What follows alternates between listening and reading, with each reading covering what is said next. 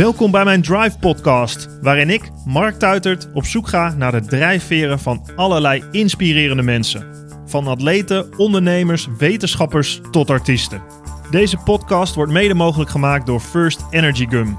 Een gum gebaseerd op natuurlijke cafeïne die je een directe en gezonde energy boost geeft om meer uit je dag te halen.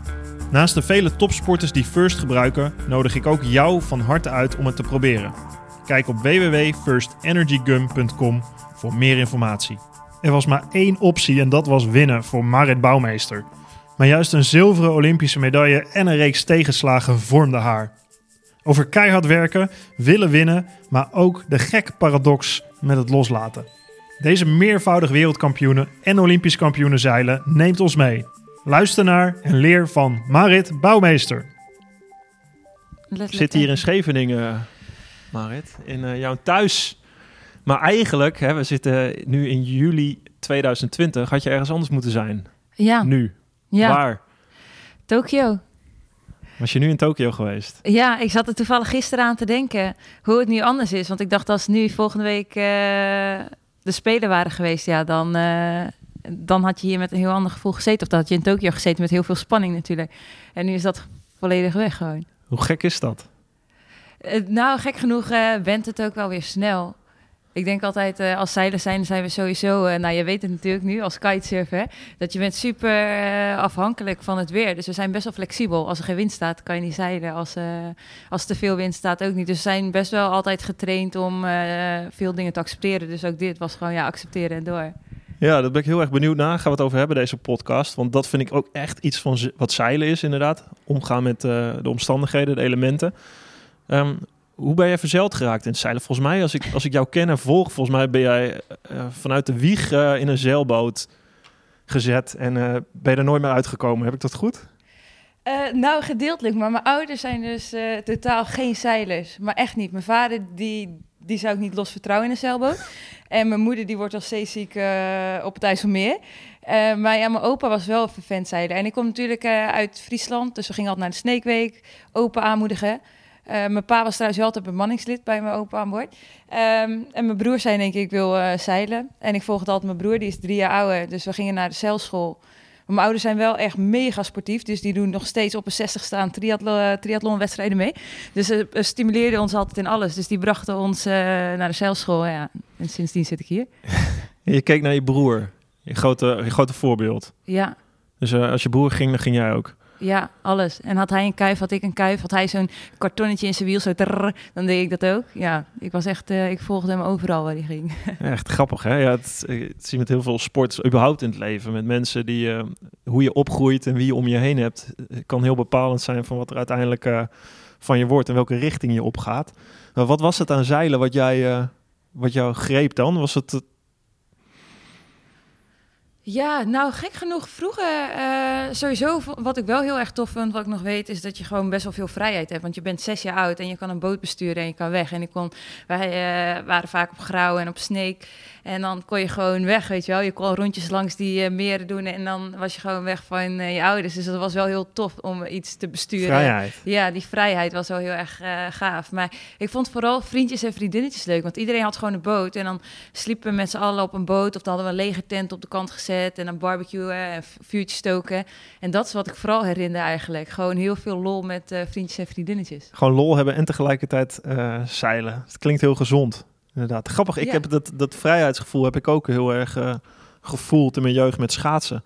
Ik een heel groot meer stond dat ik zelf kon bepalen. Gewoon, eh, misschien heeft het ook iets met water daarom te maken. Hè, mijn sport heeft toch ook enigszins met water te maken. Ja, Dat je gewoon zelf kan bepalen waar je heen gaat. ja dat, ik weet niet. eh, misschien heb je daar behoefte aan als kind of zo. Maar het geeft wel altijd de kick. En ik weet ook wel een keer dat je dan wegging. En dat je dan, eh, dat er te veel wind stond. Dat je eigenlijk stiekem ook wel een beetje bang was. Dat je denkt, hoe kom ik terug? Maar dan Ja, toch heb je wel eens in de heel, eh, panarie gezeten? Eh, nou, niet heel erg, want je groeit met de sport mee. Dus hier, ik ben één keer hier in Scheveningen naar buiten gegaan met eh 48 knopen. Dus Zo. dat zo windkracht 8, misschien de vlaag 9. Dat was echt wel heel hard. Eh, veel te hard eigenlijk. Toen kwam ik naar buiten en toen dacht ik, ja, je, je moet gewoon respect hebben voor de elementen, voor de natuur. Want ze zijn gewoon sterker en stof dat we ermee mogen spelen. Maar je bent niet echt heel erg bang, denk ik, omdat je vanaf jongs af aan wel bent meegegroeid. En ehm, Ja, ik denk dat het belangrijk is dat je zelf niet te veel overschat als je in de natuur bezig bent.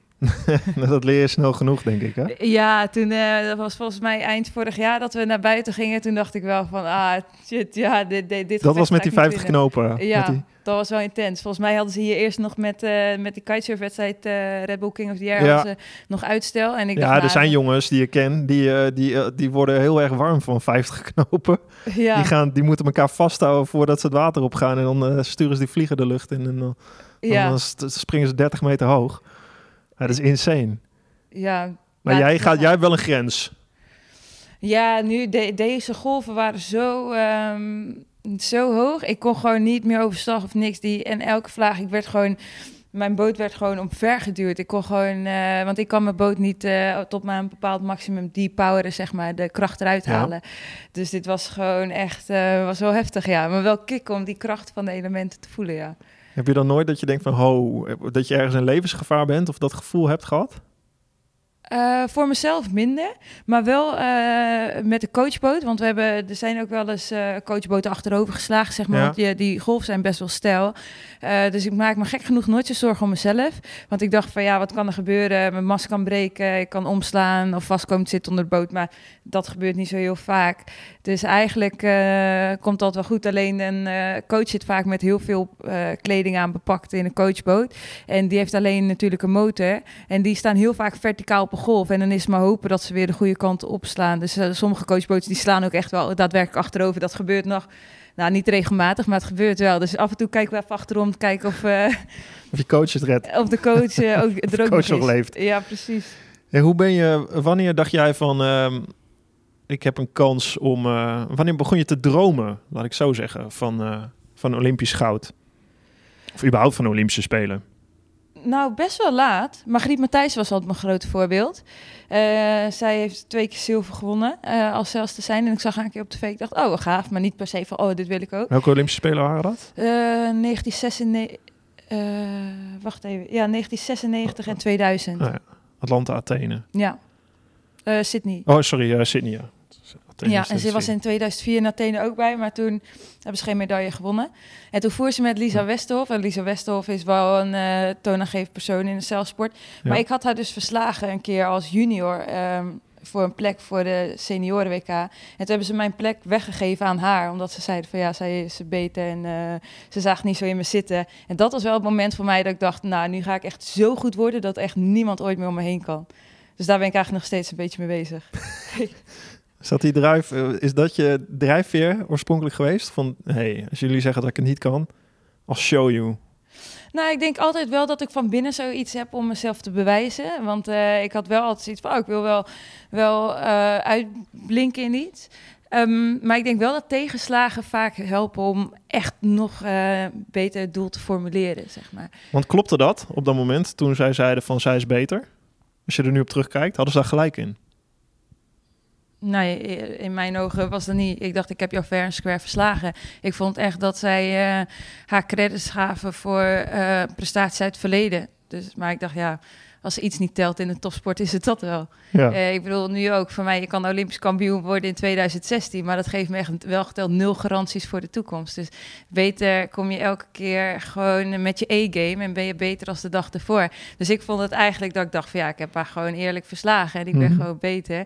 En ze maakte er ook allemaal niks van op het WK. Dus toen had ik echt zoiets van, nou, ja. Maar voor mij was het... Welk uh, jaar hebben we het dan? Uh, volgens mij was dat jaar 2006. 2006? Ja. Oké. Okay. 2005 of 2006, een van die. Dus je echt nog een jong uh, jonkie. Ja, toen Echt was ik echt een jonkie. Wel grote mond, maar wel een jonkie, ja. Maar um, wat ben je toen anders gaan doen dan dat je daarvoor nog niet deed, zeg maar? Wat maakte jou nog meer verbeteren? Nou, toen heb ik heel bewust, denk ik, echt geformuleerd van... oh, ik wil de beste zelfs alle tijden worden. En niet alleen één keer goud winnen, maar vaker winnen. En toen ben ik ook uh, heel bewust... Uh, nou, dat heb ik misschien wel eerder gedaan... Op, naar uh, Lil John, Mark Lil John toegegaan. En dat was een Engelse coach. of een Nederlandse coach. En die had al een keer goud gewonnen met een Engelse zelster. Mm, nou zeg ik het helemaal fout trouwens. Hij is een Engelsman en hij heeft een keer met de Engelse chick eh, goud gewonnen in 2000. Maar hij ging voor Nederland ook in dienst. En ik ben naar hem gegaan en ik zei, ja, ik wil de allerbeste zelfs worden. Hoe doe ik dat? En nu ik daarop terugdenk, denk ik van ja, eigenlijk wil je heel vaak dat soort vragen stellen. Want waarom zou je het wiel uitvinden als, hij, als andere mensen al weten hoe je het moet doen? Uh, en dat heeft me wel heel veel geholpen. En met, van hem heb ik echt heel veel geleerd. En later is hij ook mijn uh, privécoach geworden. Mm -hmm. Richting de Olympische Spelen van Londen. Ja. Was hij jouw coach? Hebben we, maar dan kom je, gebeurt dat vaker, denk je? Of is, ben jij dat? Jij gaat echt naar een coach toe, je gaat zeggen: hoe word ik de allerbeste ooit? Ja. ja dan ga ik en wel wat zegt die coach dan? Wat zegt hij? Uh, nou, in dit geval zei hij van uh, je moet snel volwassen worden, uh, zelfstandig, eh, wisdom, dat was eigenlijk het gouden woord. Um, Wijsheid. Hij, ja. Wat bedoelde hij daar precies mee? Nou, zeker als um, zeiler zijnde is het gewoon... Het is vaak alle kleine dingen heel goed doen. En leren van fouten. En uh, eigenlijk zei hij altijd je emoties opzij zetten. Je bent gewoon een robot. Het maakt niet uit of je verdrietig bent of happy of uh, chagrijnig. Je wil gewoon het proces uitvoeren, alles op basis van routines en uh, alles in kaart brengen. Dus dat was echt voor hem gewoon heel rationeel elk klein detail trainen. Emoties echt uitschakelen, ja. opzij zetten. Ja. Werkte dat voor jou? Ja, ik ben echt de koningin daarvan geworden. Maar na 2012, nadat hij me aan de kant had gezet, toen kwam het als een boemerang in het zesvoudige allemaal bij me terug.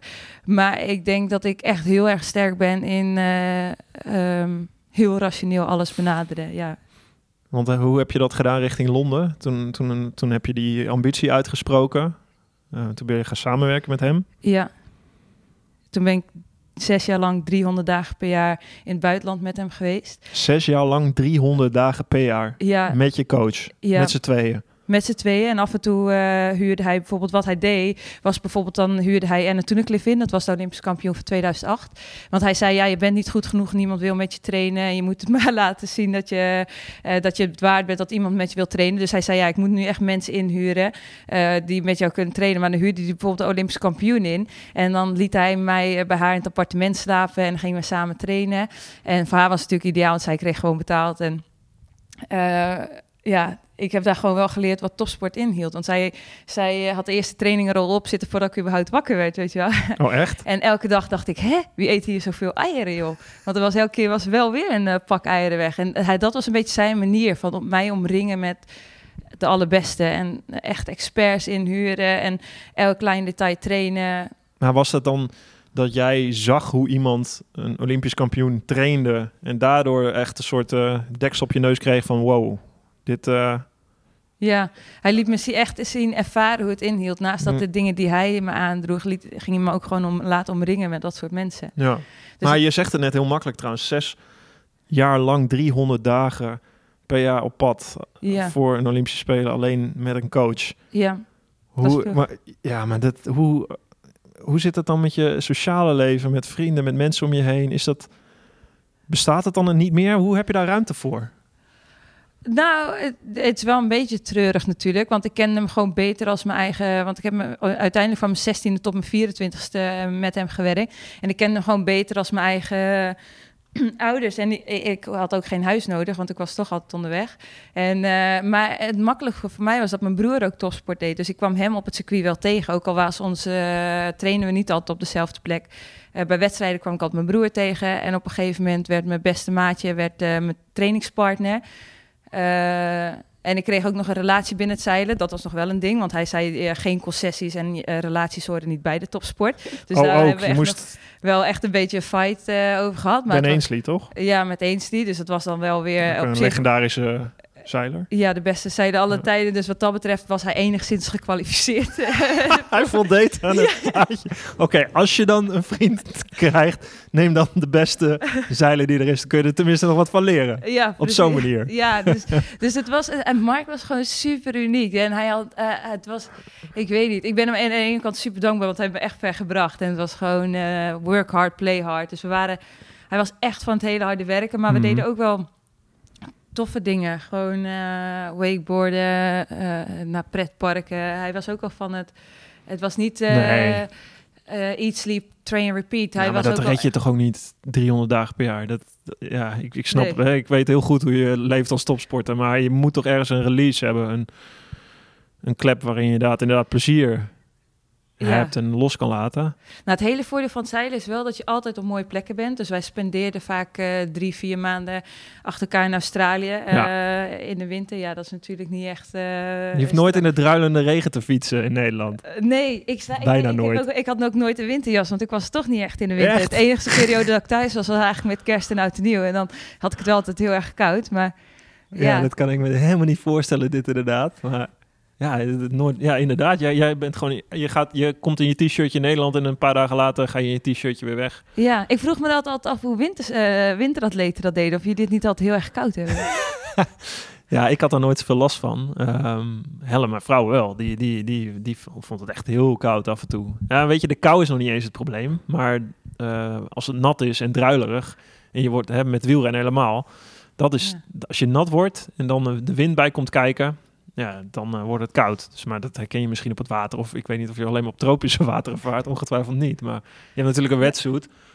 Maar eh, bij ons is het echt... eh, nou ja, kou is er onderdeel van, maar dat, dat vind ik fijn. Ik word, als het heel warm wordt, dan, dan word ik een beetje nukkig en geïrriteerd, want dat vind ik helemaal niks. ja, precies. Ook wel een beetje waar gewend aan geraakt Ja. waarschijnlijk. Ja, ik vind winter echt fijn. Ik vind winter echt mooi. Als er zonnetje is. Ik vind water ook geweldig, maar geef mij toch maar de winter. Hm. Ja.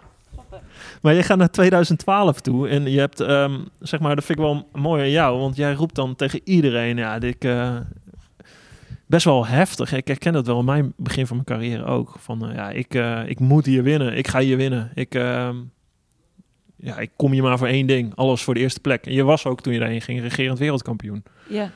voor de eerste keer. En hoe, hoe, wa- waarom was dat? Waar, is dat? Is dat dan? Hoe zit dat bij jou? Ben je daar zo van overtuigd dat je dat echt wordt? Of, of moet je dat tegen jezelf zeggen? Nee, nou achteraf nu schaam ik me wel een beetje ervoor. Ik snap nooit waarom, want ik denk, ik ben heel erg van laat het maar gewoon zien. En je hoeft het niemand te vertellen, laat maar gewoon zien dat je het kan. Maar ik ben gewoon echt zo opgevoed door Mark. En ik heb hem natuurlijk benaderd van ho- hoe word ik de beste zelfs alle tijden. En toen zijn wij eh, een bepaald pad ingeslagen. En ik denk dat ik heel veel aan hem heb gehad. Alleen dat ik mezelf super afhankelijk van hem heb gemaakt. En hij zei altijd, ja, er is maar één plek die telt. En dat is de gouden plek. En het is een bullshit dat een podium uit drie plekken bestaat. Second place is the first loser. ja, echt. Maar dat zei hij echt. Je bent echt de eerste loser en je zou je moeten schamen. Hij zei, ik ga ook echt niet naar een Oh, je moet je echt schamen ook echt. Ja, als je kijkt naar die foto's waar ik tweede werd in Londen, dan zie je mij ook echt jankend op dat podium Ja. staan. Hoog. Maar nu denk ik, jemig, het was zo geforceerd. Als je, en dat, dat, dat herken jij natuurlijk ook. Ja. Mhm. Eh, ik heb na 2012 mijn hele mindset veranderd van... In 2012 dacht ik echt, als ik goud win, dan ben ik gelukkig. Nou ja, dat, dat werkt niet. Precies. En toen heb ik echt gedacht van ja, hey, als ik gelukkig ben, heb ik een veel grotere kans op goud te winnen. Maar die hele periode van 12 2012 was wel heel mooi. Het was wel echt heel hard trainen en heel veel leuke dingen. Ja. Maar het was heel geforceerd winnen. Een soort Mhm. van die goud was voor mij. Ik heb er never nooit niet over nagedacht dat tweede worden een optie was. Nee, maar ook echt niet. Ging je helemaal... want Ik probeer dat te begrijpen. Ging je er helemaal in, in... Geloofde je dat? Leefde je dat? Was er nooit ergens in je achterhoofd een greintje twijfel... voor die Olympische Spelen in Londen? Nee, wel, ze- wel zenuwachtig natuurlijk. Maar ik had echt, echt het idee dat alles wat ik wil bereiken, ga ik bereiken. Echt, twee was gewoon nooit een optie. En ik zou ook nooit... Ik maar weet mocht nog je dat, sorry, maar mocht je, mocht je, mocht je dan, mocht je daar voor jezelf niet over nadenken? Want zo'n gedachte komt toch op? Dat je denkt van ja, ik roep het wel, maar ja, de kans is natuurlijk ook aanwezig dat ik wel tweede kan worden of derde. Ja, maar ik had in 2011 won ik elke wedstrijd die er was. Ik had nog nooit een wedstrijd verloren op Weymouth. Elke keer won ik vaak met een dag Ja. to spare. Dus ik, ik weet niet. Het, en ik zat in zo'n stijgende lijn in mijn carrière. Want ik kwam natuurlijk uit de jeugd en het was een race tegen de klok. En ik, eh, toen wist ik nog niet dat de carrière met ups en downs ging. Ik dacht echt dat de stijgende lijn naar de top was. ik word dan- wereldkampioen, win alles, Olympisch kampioen, Ja. punt. Hey. Ja, en ik word, als je wereldkampioen ben je werelds beste, dus word je dat keer op keer. Dat was echt mijn overtuiging. En, en nu ben ik daar natuurlijk wel achter gekomen dat het anders werkt. Maar ik, ik, ik dacht echt niet, ik ga dat. eh, ja, ik dacht altijd als ik een wedstrijd meedeed, dat ik hem wel. Als ik gewoon ging focussen op mijn proces, dat ik hem ging winnen. Dat ik uiteindelijk, als ik maar gewoon stap voor stap alles ging uitvoeren, dat daar maar één resultaat kon bijhoren. Ja, En dat je daardoor pas gelukkig was als je dat had. ja. Hm. Eh, Ik, dat zag ik wel echt zo, ja. En zelfs die laatste finale race, want ik was... ehm, ik denk dat dat wel een beetje karakteristiek was, dat ik heel afhankelijk van hem was. Want het, als zeiler zijnde is zeg maar, eh, moet je tactische keuze maken in de wedstrijd, maar je mag geen contact hebben met je coach. Ehm, maar ik was vooral een hele snelle zeiler en vaak bepaalde Mark de tactiek. Dus die zei, die, oh ja, eh, linksaf. hè. En we waren zo vaak in Londen geweest, of in Weymouth zaten wij. Ik was er zo vaak geweest, ik kende die bias zo goed. En ik, ik voer gewoon op statistieken, gewoon op data. En eh, gewoon niet veel nadenken, ook al als zag je een wolkje, was het een keer wat anders. Nee, gewoon gaan met wat je weet. En was het eh 80% links, dan ging ik gewoon linksaf. En ik ging zo hard dat ik het anders wel met snelheid goed maakte.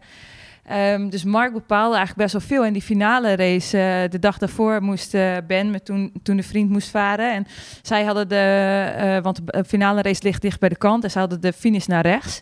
En bij ons hadden ze de finish naar links. En ik zag dat, dus ik zei tegen Marco, de finish is bij ons de andere kant op. Hij zei, nee, nee, nee, nee, nee. En hij heeft het zo ingeprent. Dus die in die finale race ga ik dus, dat laatste downwind, ga ik dus eigenlijk de verkeerde setup doen. Alsof ik naar de rechterkant moest eh, finishen. Want iedereen zei, ik weet nog dat Dorian een commentaar zei, oh wat goed dat ze haar tweede plek verdedigt. Ik dacht, ik zou never ever ooit een tweede plek verdedigen. Nee. Ik ben gewoon volledig de verkeerde baan gaan varen op een gegeven moment. Dus ik heb, ja, ik Heb je denk daar dat goud laten liggen? weet niet, die twijfel was er heel lang en ik heb er echt heel lang van gebaald. Ook omdat ik dacht van ja, toen, eh, ja, dat, dat dat was gewoon heel pijnlijk. Ja, want het was, het was close toch met die Chinezen? Ja, het was, we hadden, het is tien wedstrijden hadden we al gedaan en dan is het één finale race om dubbele punten. Ja. En we stonden, ik stond gelijk bovenaan met Chinezen en eh, Ierland en eh, België stonden erachter. Maar eigenlijk was degene die eerste wordt, wordt Ja, eerste precies, en die- vierde, vierde. Ja. Ja. Dus ja, het was gewoon echt een bizarre race. Het was echt, eh, maar ja, wat als heb je gewoon niks aan. Je bent gewoon tweede en Ja. je mag het vier jaar later weer proberen. Nou, ik weet nog dat jij, volgens mij had je een interview met Mart Smeets toen. En ehm, dat die, ehm, volgens mij was je toen bij je ouders geweest en, je broer, zus. Dat je, dat je toen een beetje besef had voor de camera van, eh, nou, ik, ik moet er wel een beetje blij mee zijn. Want iedereen uh, interviews ook daarna van je familie, die zei, ah, wel mooi, hè, knap. En, eh, maar volgens mij vroeg Martje daarvan, eh, neem je jezelf iets kwalijk? En toen bleef het even stil. Toen dacht je, echt, je zag eigenlijk aan je gezicht van, ja, dit is helemaal KUT. Terwijl je daarna best een heel netjes antwoord gaf natuurlijk. Omdat je met je familie, die waren ook blij voor je, omdat je zilver had gewonnen. Maar volgens mij stond je daar en dacht je, dacht je zoiets van, nou, dit Ja. is echt verschrikkelijk. Mijn beste vriendinnetje, eh, Claire Blom, die was ook mijn trainingpartner. Die zat, want iedereen had zoiets van, ja, moeten we nu juichen op de tribune? Want Ja. zij zei ook van, ja, ik weet eigenlijk, dit is echt niet wat ze wil.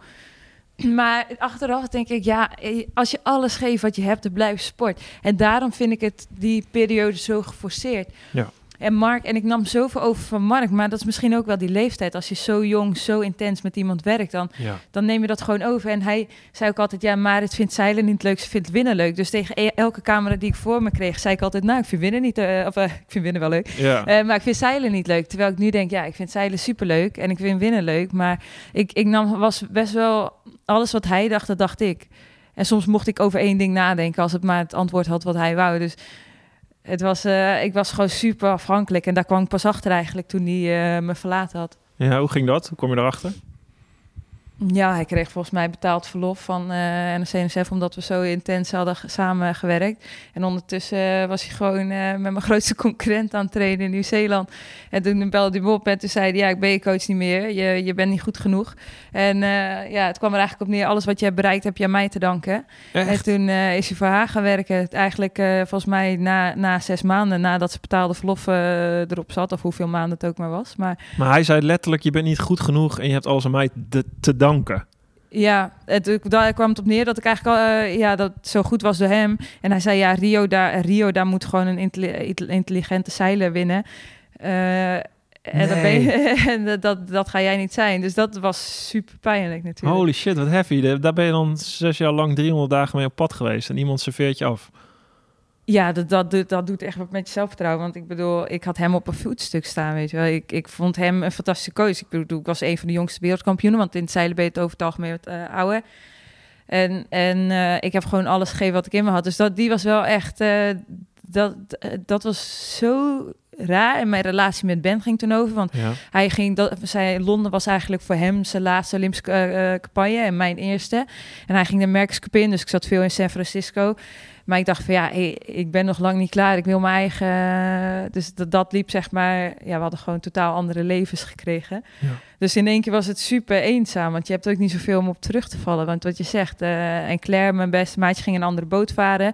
En mijn broer die had eh, heel veel hartproblemen voor 2012. Dus die was ook gestopt met de topsport. Dus in één keer was het wel heel eenzaam. En heel ehm team Marit was echt in één keer heel klein geworden. Team Marit was alleen nog Marit. Ja, team Marit. Ik ben echt, het was echt heel treurig, eigenlijk heel zielig. Want toen heb ik gewoon, ben ik naar Sailcenter gereden, heb ik mijn boot op het dak gelegd en ben ik in mijn eentje naar Zuid-Frankrijk gereden om daar een wedstrijd te doen.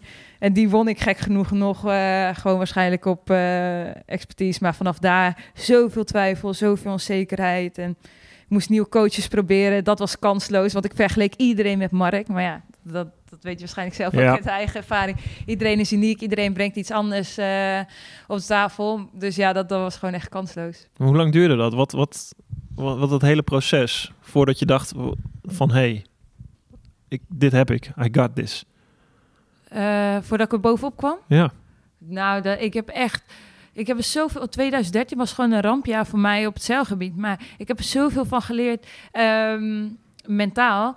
Ik, ben, ik dacht wel van, oké, ik wil echt Rio eh, winnen. Dus ik ben die zomer heb ik drie, vier maanden in eh, Rio achter elkaar gezeten. En dan liet ik elke keer een nieuwe coach invliegen en weer niet. Maar het ging gewoon echt niet. Ik had zoveel... eh, want Mark had natuurlijk gezegd van... eh, eh, je bent niet goed genoeg. Dus elke keer dacht ik, oh, zie je nou wel even gelijk. En dan zat ik weer te twijfelen op, in een beslissing met de, met de wind. En ja, dan zat ik erover te twijfelen. Duurde te lang, was het sowieso een foute beslissing. Ja. En het was een beetje self-fulfilling prophecy. En het heeft een jaar geduurd of zo, tot het WK in China. En de Chinese was natuurlijk Olympisch kampioen geworden. En Ja. ik dacht, als ik haar op het thuiswater wil verslaan, moet ik lang in China zitten. Dus ik een maand in mijn eentje in China. Of tenminste, ik had een coach. Maar die coach had verzonnen dat er een grote afstand moest zijn tussen coach en atleet. En dat, je, dat hij coachte me op het water, maar hij wou niet samen eten. Dus ik zat elke avond alleen te eten in China. Toen dacht ik, nou, dit, dit was wel- ik heb gewoon, denk ik, de meeste dagen gewoon gejankt. Toen kwam ik thuis. Toen dacht maar de ik, dit- mafklappers joh. ja, dit, dit was gewoon een hele correcte coach uit Australië. En die vond, die vond dat ook, had ook een bepaalde visie. Dat, dat eh, zeg maar, ja, je wordt best wel intiem met je coach. Maar hij was Ja. gewoon niet. eh, niet eh, eh, ja, hij voelde zich daar niet prettig bij. Dus hij Hmm. had zoiets van: we doen een voorbespreking op, op het water en nabespreking. En dan heeft iedereen zijn eigen leven. Maar je zit natuurlijk wel vaak op één plek. Ja, maar jij wilt toch ja, even, ja, en ik weet het hoor, er zijn heel veel coaches, iedereen doet het op zijn eigen manier, maar een coach moet toch op een gegeven moment begrijpen dat je bent als atleet, moet jij degene, jij bent degene die het moet doen. Dus, eh, eh, en daar zit een mens aan vast. Die laat je toch niet in een eentje een beetje ploeteren. Ja, of Ja. het moet goed zijn omdat je daar beter van wordt, maar je hebt toch sociale contacten nodig. Je moet, uiteindelijk is het toch het ideaal ook dat je zelf beslissingen neemt. Ja, bijzonder vind ik dat. Als ik, als ik die verhalen hoor. Maar daar heb jij dus. Dat, jij zat er dus middenin en daar moest jij mee dealen. Met Ja, al die verschillende dingen. Ook op dat WK. Ja, want nu heb ik natuurlijk, eh, want er deden ook geen andere Nederlandse meiden mee, want dat is in China en na Olympisch jaar. En kijk, Mhm. nu eh, ben ik gewoon omringd met teammaten Ja. en alles. Maar ehm, ja, toen was ik eh, in mijn eentje en ik, ik vond het een heel goede coach, want hij had tien jaar lang op rij de wereldkampioen afgeleverd met, eh, bij de mannen. Dus ik had zoiets, ik had hem gevraagd en het leek een match made in heaven. Mhm. Ehm, hij heeft wel twee keer met de favorieten naar de Spelen gegaan en op de Spelen niet waargemaakt. Dus als je het zegt over interessante topics, denk je, hey, hoe, dat is wel opvallend, zeg maar. Dus, ehm, maar ja, hij had, hij had gewoon echt een coachingstijl die niet echt bij me paste. Ja. Dus na het WK hadden we ook zoiets van, ja, dit, dit, dit past niet. Hoe ging dat WK? Ja, ik werd echt eh, drie keer gedisqualificeerd. Ik was echt eh 16e of eh 20ste geworden. Het was echt, af en toe had ik echt momenten, was ik super snel. En, en, die, en Mark, die kwam ik natuurlijk elke keer Ja. nog tegen. En die werd bijna wereldkampioen met die Amerikaanse. De geval net niet, die waren volgens mij tweede geworden. Dus dat was eigenlijk nog een keer een een deksel op je neus van zie je wel. Ik zat elke keer als een jaloerse ex eh, tegen te kijken. Wat zij is ook eh, zo typisch Amerikaans met vlaggetjes overal en dingetjes. en helemaal uitbundig. En ze waren echt goed bezig. Maar ik zag haar ook al mijn techniekjes doen. En ik zat gewoon als een jaloerse ex te kijken van... oh, ik wil mijn coach terug. Dus ik had het ook nog niet helemaal eh, Afgesloten. eh, afgestoten. Ja. Dat ik dacht van, oh, ik moet door. Maar ja, als persoon zijn heb ik in die periode zoveel geleerd. Dus ik ben er wel heel dankbaar voor. Maar ja, dat hele jaar hoef ik niet per se overnieuw te beleven. Wat, is, wat zijn de belangrijkste lessen? Ehm, onafhankelijkheid was de belangrijkste les, denk ik. Om zelf beslissingen te kunnen nemen. En ehm, ja, toch wel dat je gewoon moet zorgen dat je gelukkig bent. Dat je blij bent met wat je doet. Dat je je omringt met eh, lieve, liefdevolle mensen. Ehm, en dat je dan een veel grotere kans hebt om goud te winnen en succesvol te zijn in wat je ook doet. Ja, en als je het dan haalt, dan ben je daarbij ook nog blij. In plaats van dat het per se Ja, moet. en dan kan je het ook nog vieren, weet je wel. Ja, met, precies. Met, met, eh, ja. Dus dat is zo'n grote transitie geweest. Dus ik ben toen en heb ik ook weer gedacht, oké, ik ga weer terug, helemaal naar de basis. Heb een huisje Ja. ge- eh, gehuurd in eh, Friesland. Nou, dat was niet heel praktisch, want we trainen altijd in Scheveningen. Maar toen weer terug, eh, echt contact opgezocht met mijn ouders en met mijn eh, broer en zus. En mijn broer was toen degene die zei, ja, dit werkt echt niet zo langer. Ik ga je echt helpen. Ehm, ja, dat is eigenlijk best wel tof. Hij is denk ik wel, hij heeft het echt, eh, heeft me echt een beetje uit de dag getrokken. Want hij zei, ik ga gewoon met jij trainen. Toen ben ik gewoon met hem gaan sparren op het water als trainingspartner. Op de Friese meren. Eh, ja, en op Ja. Scheveningen. En Jaap erbij als eh, coach zijnde. En toen werkte dat eigenlijk briljant. Was nog wel moeilijk, want ik moest heel erg wennen aan Jaap's coachingstijl. Want Jaap is echt zo'n nuchtere Hollander. Een super goede coach, maar volledig anders als Mark. Want Mark was eh, best wel, ondanks dat hij van mij een robot had gemaakt, zelf heel emotioneel, een beetje eh, manipulatief. Maar ja, die combinatie met mijn broer en Jaap en ik, dat werkte echt super supergoed. Dus toen zijn we in die formatie gewoon doorgegaan. En zijn we nog wereldkampioen geworden. En eh, Olympisch kampioen. ja, Ja, dat gaat heel snel. ja. Maar hoe... ga- dat ging trouwens ook heel snel. Ja? Als je weer een beetje zelfvertrouwen kreeg. Want Jaap had, we hadden besloten, oké, ik moet een onafhankelijk atleet worden. Ik ga Ja. zelf nadenken, waar ben je goed in, waar ben je niet goed in. Dus die analyse heb je zelf gemaakt? Of met hun, met Jaap, met je broer? Ja, maar in principe zeiden we, alle beslissingen zijn mijn beslissingen. Dus Jaap vroeg ook alles, zeg maar. Hij, alles was een vraag. Waar gaan we trainen? Met wie gaan we trainen? Hoe lang? Hoe gaat ons seizoen eruit zien? Welke wedstrijden gaan we doen? En eigenlijk wel tot het irritante toe, dat je denkt, ja, Ja. jij bent de coach. Maar hij heeft me zo erg eh, opgeleid tot een onafhankelijk atleet. Dus hij, zei- hun motto was ook gewoon, wij willen een kopje koffie drinken... terwijl dat jij Olympisch kampioen wordt, zeg maar. Dat je gewoon geen coach nodig hebt op het water. Dat spreekt me heel erg aan, dat idee. Ja, Want ik vind dat, dat ik... Dat vind ik in coaching. Dus dan eigenlijk train je dan iemand zo goed. Coach je iemand zo goed... dat hij het zelf kan oplossen. Ik vind namelijk ook met schaatsen bijvoorbeeld ook wel eens... dat gewoon coaches... Hè, er zijn afstanden waar het echt ook nodig is... maar te veel coachen. Gewoon, je hebt zo lang ergens aan gewerkt... en dat allerlaatste stukje wat je zelf moet doen... Dat, ja, hoeft toch niemand je handje vast te houden. Je hebt toch... Dat, dan heb je iemand ge- echt getraind en echt geholpen... als die op dat moment ja. helemaal zelfstandig daar de beslissingen kan maken.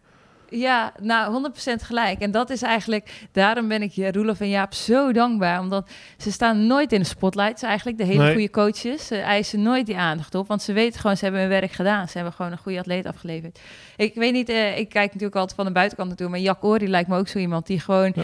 echt heel erg eh, zijn werk doet en dat de atleet het zelf doet. Maar dat is van buitenaf staat er met zijn handen in zijn zak op de kruising af en toe. Ja.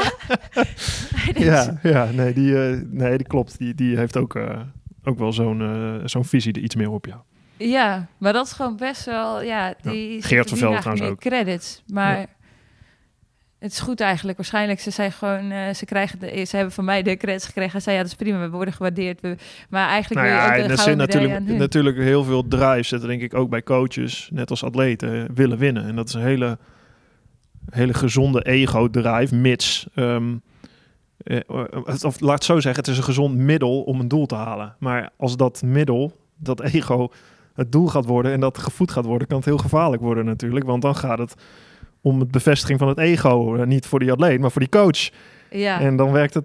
Het gaat uiteindelijk om jou als atleet, dat jij je ontwikkelt. Inderdaad. Mo- ik vind het een mooie metafoor. Ik wil een kopje koffie kunnen drinken, rustig drinken, rustig, zodat tijdens de Olympische finale ja, degene we, we hebben zoveel bijgebracht. Nou, vertrouw er wel op. ja. Zo zou je een beetje ook kinderen willen opvoeden. Van, nou, weet je, dat zeg ik wel eens tegen met mijn, onze kinderen. Van ja, uiteindelijk wil je ze kunnen loslaten in de wereld.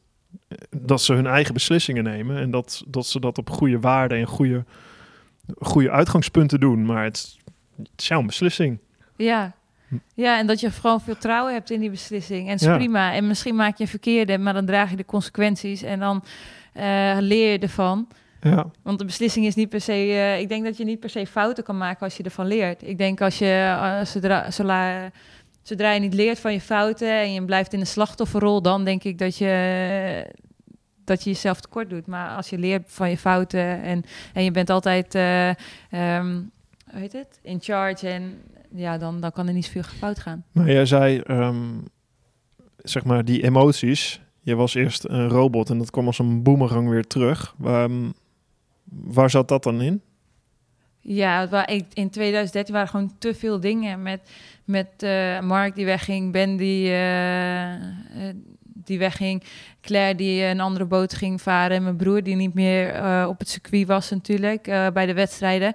Dat was gewoon te veel. Maar blokte je dat dan? Ik bedoel, heb je, had je zo geleerd die emoties eh, uit te schakelen of, of weg te halen? Want ik vind het wel een fascinerend idee, waar denk ik ook heel veel fout gaat. Hè? Het, de controle van waar je zelf invloed op hebt is heel belangrijk. Maar dat wil niet zeggen dat je emoties weg moet duwen. Wat natuurlijk heel veel mensen dan denken. Nee, want de emoties die, die zijn natuurlijk heel belangrijk en die geven ook iets weer. En als je vaak dezelfde emotie hebt, dan moet je er ook weer mee. Maar je wil eigenlijk ook je emoties de ruimte geven en dan worden ze de volgende keer ook niet zo heftig. Want het is niet als je ze stop, eh, wegstopt dat ze er eh, niet meer zijn. Dus je moet ze af en toe wel eventjes eh, accepteren en zeggen van oké, ik heb je gehoord.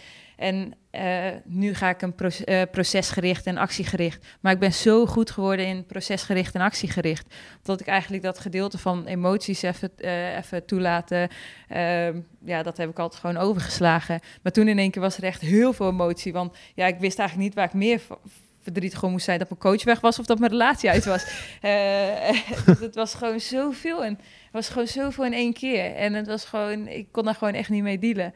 Het was zoveel twijfel, zoveel onzekerheid. En dan als ik al die foto's terugkijk, dan dacht ik, er zit eigenlijk ook geen leven in mijn ogen of zo. Gewoon mm, toch wel door willen gaan en je gaat ook wel door, maar toch wel eigenlijk ook heel verdrietig zijn en gewoon heel erg zoekende, gewoon, gewoon een beetje verdwaald. Ja, je, je mocht eigenlijk niet verdrietig zijn ook eerder.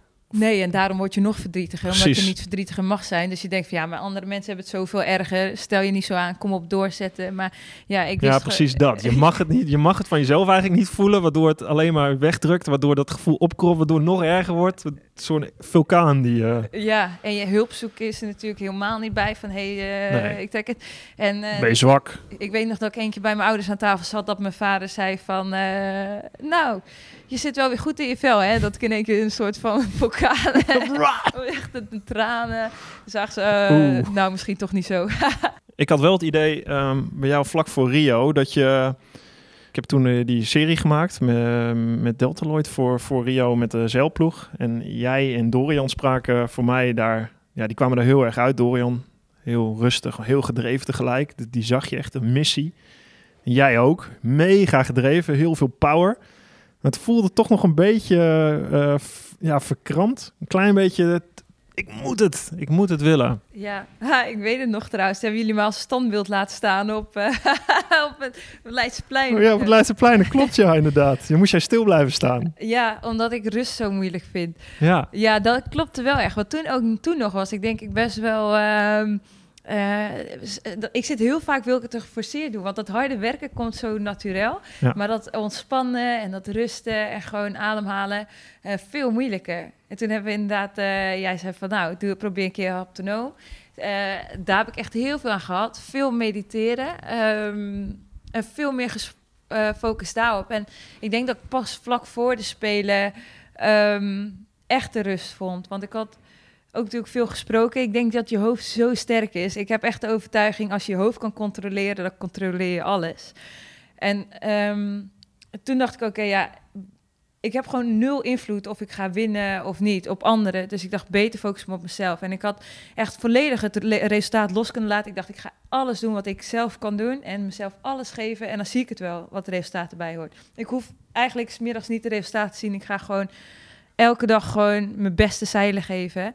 Ehm, en dan zie ik het of dat goed genoeg is of niet. Maar meer dan dat heb ik geen invloed op. En dat bracht me best wel heel veel rust, die overtuiging van...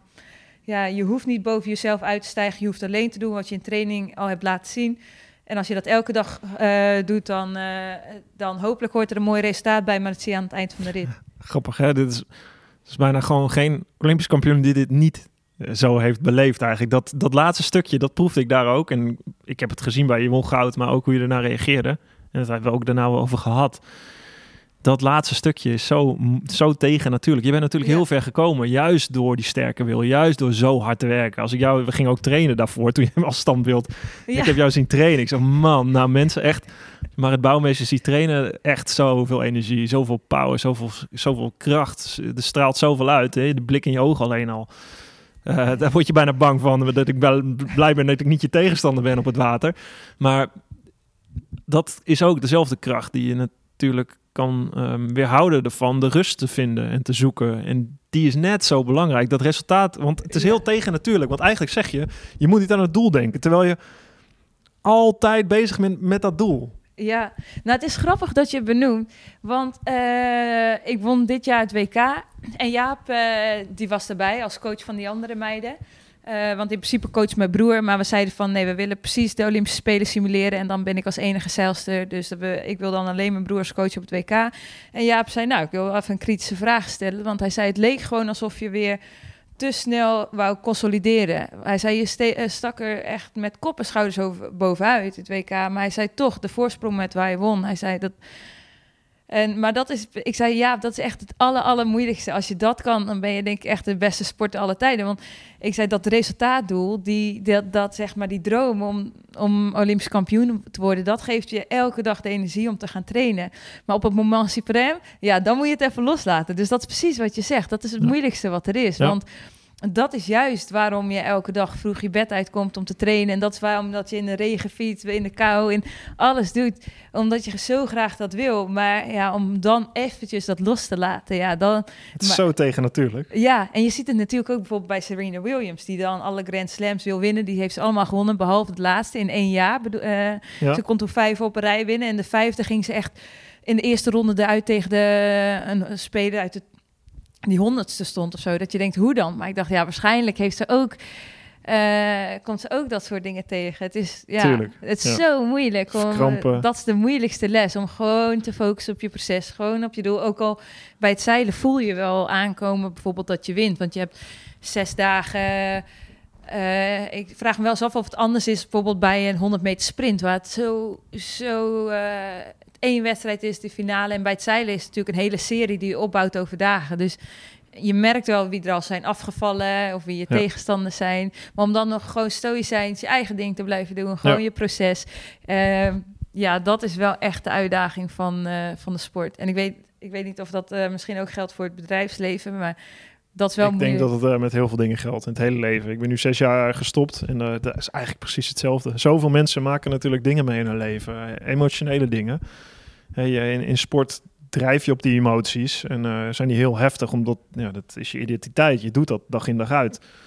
Dat kunnen mensen zich bijna niet voorstellen, denk ik. Maar ja, het geeft al aan als je 300 dagen wat jij hebt gedaan met iemand op pad bent, dat, hoe intens dat kan zijn, dat geeft al genoeg aan. Maar in je normale leven heb je natuurlijk ook, of het nou werk gaat, relaties. Mensen maken emotionele dingen mee. En hoe je daarmee omgaat, is, is niet het wegduwen. Ehm, dingen willen bereiken is prachtig, maar dan heb je het bereikt. En dan? Ben je dan gelukkig? Eh, hè, rijk willen worden is prima streven, dat kan je helpen. Eh, geld helpt. Heb je geen geldprobleem, is heel fijn. Ja. Maar ja, eh, maar uiteindelijk als je daar komt ehm, of dat wil bereiken, het, het moet kloppen. Het moet, de energie moet eh samenvloeien. En als je te verkrampt gaat doen, omdat je te hard wil, dat is ook in het gewone leven zo, heb ik ervaren hoor, dan ga je er niet komen. Het kost gewoon tijd. Het kost rust, geduld. En als je dat kan combineren, juist met die gedrevenheid, met die ook dat stukje agressie en die wil om te winnen, dat is echt sterk. Dat is echt, daar, daar ligt, de, ja, daar ligt de, de, het gouden midden ergens. Ja, dat denk ik ook. Dat denk ik ook, ja. Ik denk als ik een combinatie inderdaad van Dorian en mij zou kunnen maken, dat is echt... eh, want Dorian, Ja. eh, die, die is daar denk ik echt de koning in. Ja. In ehm, het resultaat losmaken. Hij geeft gewoon alles. Want soms laat hij denk ik een beetje te veel zien van dat hem bijna niet interesseert. Maar dat geloof ik niet helemaal. Omdat je wel een bepaalde eh, drive nodig hebt om echt de top te kunnen halen. Dan moet je echt wel af en toe echt even doorzetten. Maar hij kan gewoon het hele resultaat loslaten. En denken van ik ga gewoon eh, plezier hebben. Ik ga gewoon alles geven wat ik heb. En dan zie ik het wel. En hij heeft gewoon twee spelen met eh, gewoon een medal race to spare gewonnen. Ja, dat is gewoon... Heb je, hem- heb je hem wel eens met hem over gehad? Ja, wel vaak over gesproken. En eh, nu recentelijk wat minder. Ik vroeg me af of hij nu... Want hij... ehm Kieran eh, lag, legt natuurlijk nu wel het vuur aan zijn schenen. En Ja. dat bracht... eh, ja, ik, ik dacht in Australië te kunnen zien. Want ik was daar ook eh, met mijn WK... dat hij nu een beetje meer last had van wat ik last van had. Zoiets van, oh ja, ik weet eigenlijk niet of ik... ehm, als je alles doet wat je doet, of je dan goed genoeg bent. Het leek Hmm. dat hij ook een beetje in de verkramping zat. En pas op het moment dat hij dacht van, oh, ik heb het verloren. Toen in één keer surfde hij weer de sterren van de hemel. En werd het nog super close. En dan zie je die finale race die die oppermachtig wint. Dat ik denk, oh, Ja, ik ben, ben er wel heel benieuwd naar of die... eh, en ik denk dat voor hem natuurlijk, natuurlijk ook een moeilijke uitdaging is. Nu natuurlijk met kind, kinderen Ja. en gezin. Maar ja, ik vroeg me af of hij nu eh, niet het slachtoffer was geworden van zijn eigen sterktepunt. Want Ja. normaal is hij zo goed daarin om Ja. gewoon andere mensen... Ja, jullie doen gewoon lekker jullie ding, ik doe mijn ding. Ja. En eh, we zien wel wie er bovenaan staat. En hij stond altijd ver bovenaan. Ik was altijd best wel jaloers. Want hij zat al... dan kun je ook rustig zijn in principe, wil je zeggen. Als, als je het vuur aan je schenen wordt gelegd, dan sta je onder zware druk. En dan Ja, dan kun je het- dan rustig blijven. Ja, dan wordt het natuurlijk extra Precies. uitgedaagd. Want ik had het idee dat ik altijd wel eh, moest, echt moest battelen. Ik had dat Belgische meid ook en we altijd was de strijd. Dus ik heb wel, door die strijd werd het ook wat meer gefaseerd. Dus ik hoop dat ik nu steeds meer die les aan het leren ben. Ik denk dat altijd wel... eh, Ik vind het grappig, dit is natuurlijk, jij, iedereen heeft zijn eigen weg ook te gaan. Weet je, Dorian heeft zijn ding, jij, hebt jouw, jij bent wie jij bent. Dit is dit ding wat jij moet zien uit te vogelen. ja, En maar dat, is je. wel, da- daar ben ik gewoon de topsport best wel dankbaar voor. Want het is gewoon een vergrootglas die erop legt. En je mag deze les ook leren. Dus je wordt er ook goed in. En, je, en ik denk inderdaad, eh, wat je net zei, sommige mensen leren misschien helemaal wel niet die les. Omdat je gewoon altijd in een veilige omgeving zit. Ja. En je wil gewoon iets unieks bereiken. En ja, dat, dat komt gewoon eh, eh, met. Ja, met of alles soorten dingen. En ik ben gewoon heel blij dat ik alle lessen mag leren. Zowel gewoon zelfs specifiek als gewoon alle mentale kant. Dus dat is wel heel gaaf. Ga je ooit stoppen met zeilen? Nou, ik dacht ooit als ik, ik, als ik klaar ben, ik dacht ik wil gewoon eh, de beste zelfste worden. Eh, en dan gewoon stoppen. Maar wat is dat, de beste zelfs te worden? Nou, nu eh, twee keer goud en één keer zilver zou al genoeg zijn voor wereldwijd. Maar Mhm. Je was al de eerste vrouw in een boot, of de eerste Nederlander, überhaupt man-vrouw in een boot die goud won. In de afgelopen 80 jaar voor, de, voor eh, Rio. ja, best wel bijzonder. Dat is al bijzonder, ja. ik had er wel Dus- vaak over nagedacht waarom Nederland zo vaak tweede, tweede of vierde wordt, ja. En wat was je conclusie? Nou, toch wel dat we soms eh, eh, te snel tevreden zijn. Te, te veel sessiescultuur, te, te average. Dus Ja. daarom ben ik, vind ik die instelling van Team NL nu ook echt mooi... om gewoon een duidelijke visie. We willen top 10 landen. We doen een duidelijke eh, structuur. Deze sporten stimuleren we. De echt duidelijke keuzes. En ik zie dat ook bij het Watersportverbond nu. In plaats van, oh, iedereen verdient de kans. Nee, hey, wij willen medaille winnen. We willen de beste zijn. Eh, deze, medaille- eh, deze boten hebben de meeste kansen hier gaan we volop investeren. En ik vind dat wel meer een topsportcultuur. Ja. Ik kan dat wel waarderen. Inderdaad, laat maar zien. Als jij de beste wil zijn, prove it. En daar Ja. gaan we, dan gaan we ook in je investeren. Ja, precies. En nu merk je natuurlijk ook wel soms bij de jeugd meer van... oh, ik moet eerst betaald krijgen en eerst een goede eh, trainingsfaciliteiten hebben... en een goede omstandigheden. En dan ga ik wel even kijken of ik mijn best ga doen. Ja, zo, verkeerd en om. zo werkt het niet helemaal. Dus dat is... Zo eh, werkt het niet in het leven, mensen. Waarvan akte, maar het bouwmeester. Heel goed. Ehm, maar ik zie jou ook nog wel eens. eh, ik heb Caroline eh, Brouwer geïnterviewd, ook op mijn podcast. En eh, daar zie ik jou ook nog wel een, eh, een stap naar maken. Denk je niet? De, de Ocean Race, de wereld overvaren? Ja, ik had de keuze om hem te kunnen doen de afgelopen keer. Ehm, maar is het gek genoeg heeft dat niet zo mijn ambitie of zo. Oké. Ehm, nee. Ik weet eigenlijk niet zo goed waarom. Ik hou, ik hou heel erg hiervan. Van, van eh, een doel zetten zo ver vooruit. Zeg maar vier Ja. jaar. En dan op het hoogst mogelijke podium. Geen excuses. Dat is het moment eh, waarop je mag laten zien hoe het is. En de Volvo Ocean Race voelt voor mij toch ietsjes, eh, ja, iets anders. Het is een lange race. En, en zeker zou ik dan alleen, als ik überhaupt de race zou willen doen, zou ik vooral meegenomen willen worden, omdat je toegevoegde waarde hebt. En nu hadden ze natuurlijk de regel van je mag zeven mannen mee, of zeven mannen en twee vrouwen. Toen dacht ik, nou, je wordt wel behoorlijk gedevalueerd als eh, vrouw. Ja. maar daardoor kreeg ik wel kansen, want de teams benaderen je wel van... hey, wil je mee de wereld rond? Maar ik Ja. dacht van ja, ik, ik weet niet. Ik, dat, dat is gewoon past niet in mijn topsportvisie en op die manier. Nee, jij gewoon- hebt volgens mij nog heel... Je wil je eigen doelen nog halen. En dat is de beste zelfste dan worden. Ja, en, en ook daar denk ik van... het is niet met zo weinig mogelijk effort... en zo hoog mogelijk resultaat willen bereiken. Het is gewoon zo hard mogelijk trainen en the sky is the limit. En dat is wel denk ik echt meer mijn visie dan... En dat merk je ook wel een beetje nu met tussen verschillende sporters, met de coronacrisis van oké, Mhm. hoeveel tijd kunnen we tussenuit, hoe snel dropt ons niveau?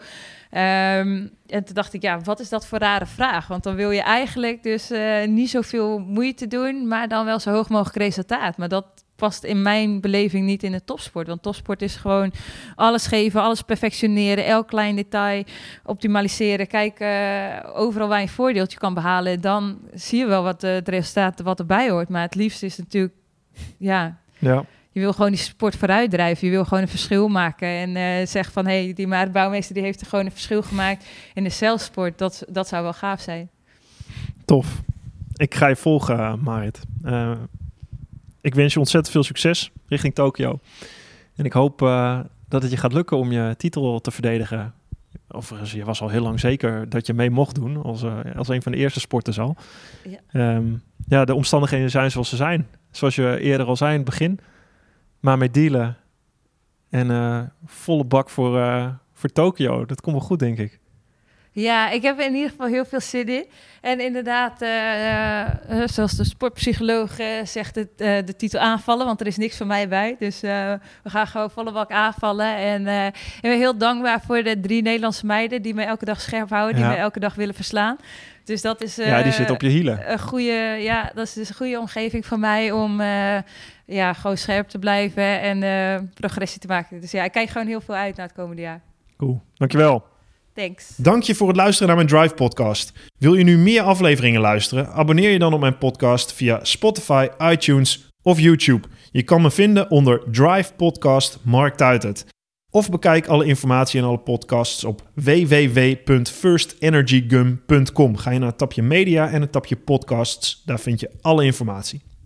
Laat me ook weten wat je van deze podcast vindt en welke gasten jij graag zou willen horen. Dan ga ik daar werk van maken. En dat kan je doen via mijn eigen social media kanalen. Mark Tuitert. Je kan me vinden op Instagram, Twitter en LinkedIn. Ga gedreven verder zou ik zeggen en tot de volgende Drive podcast.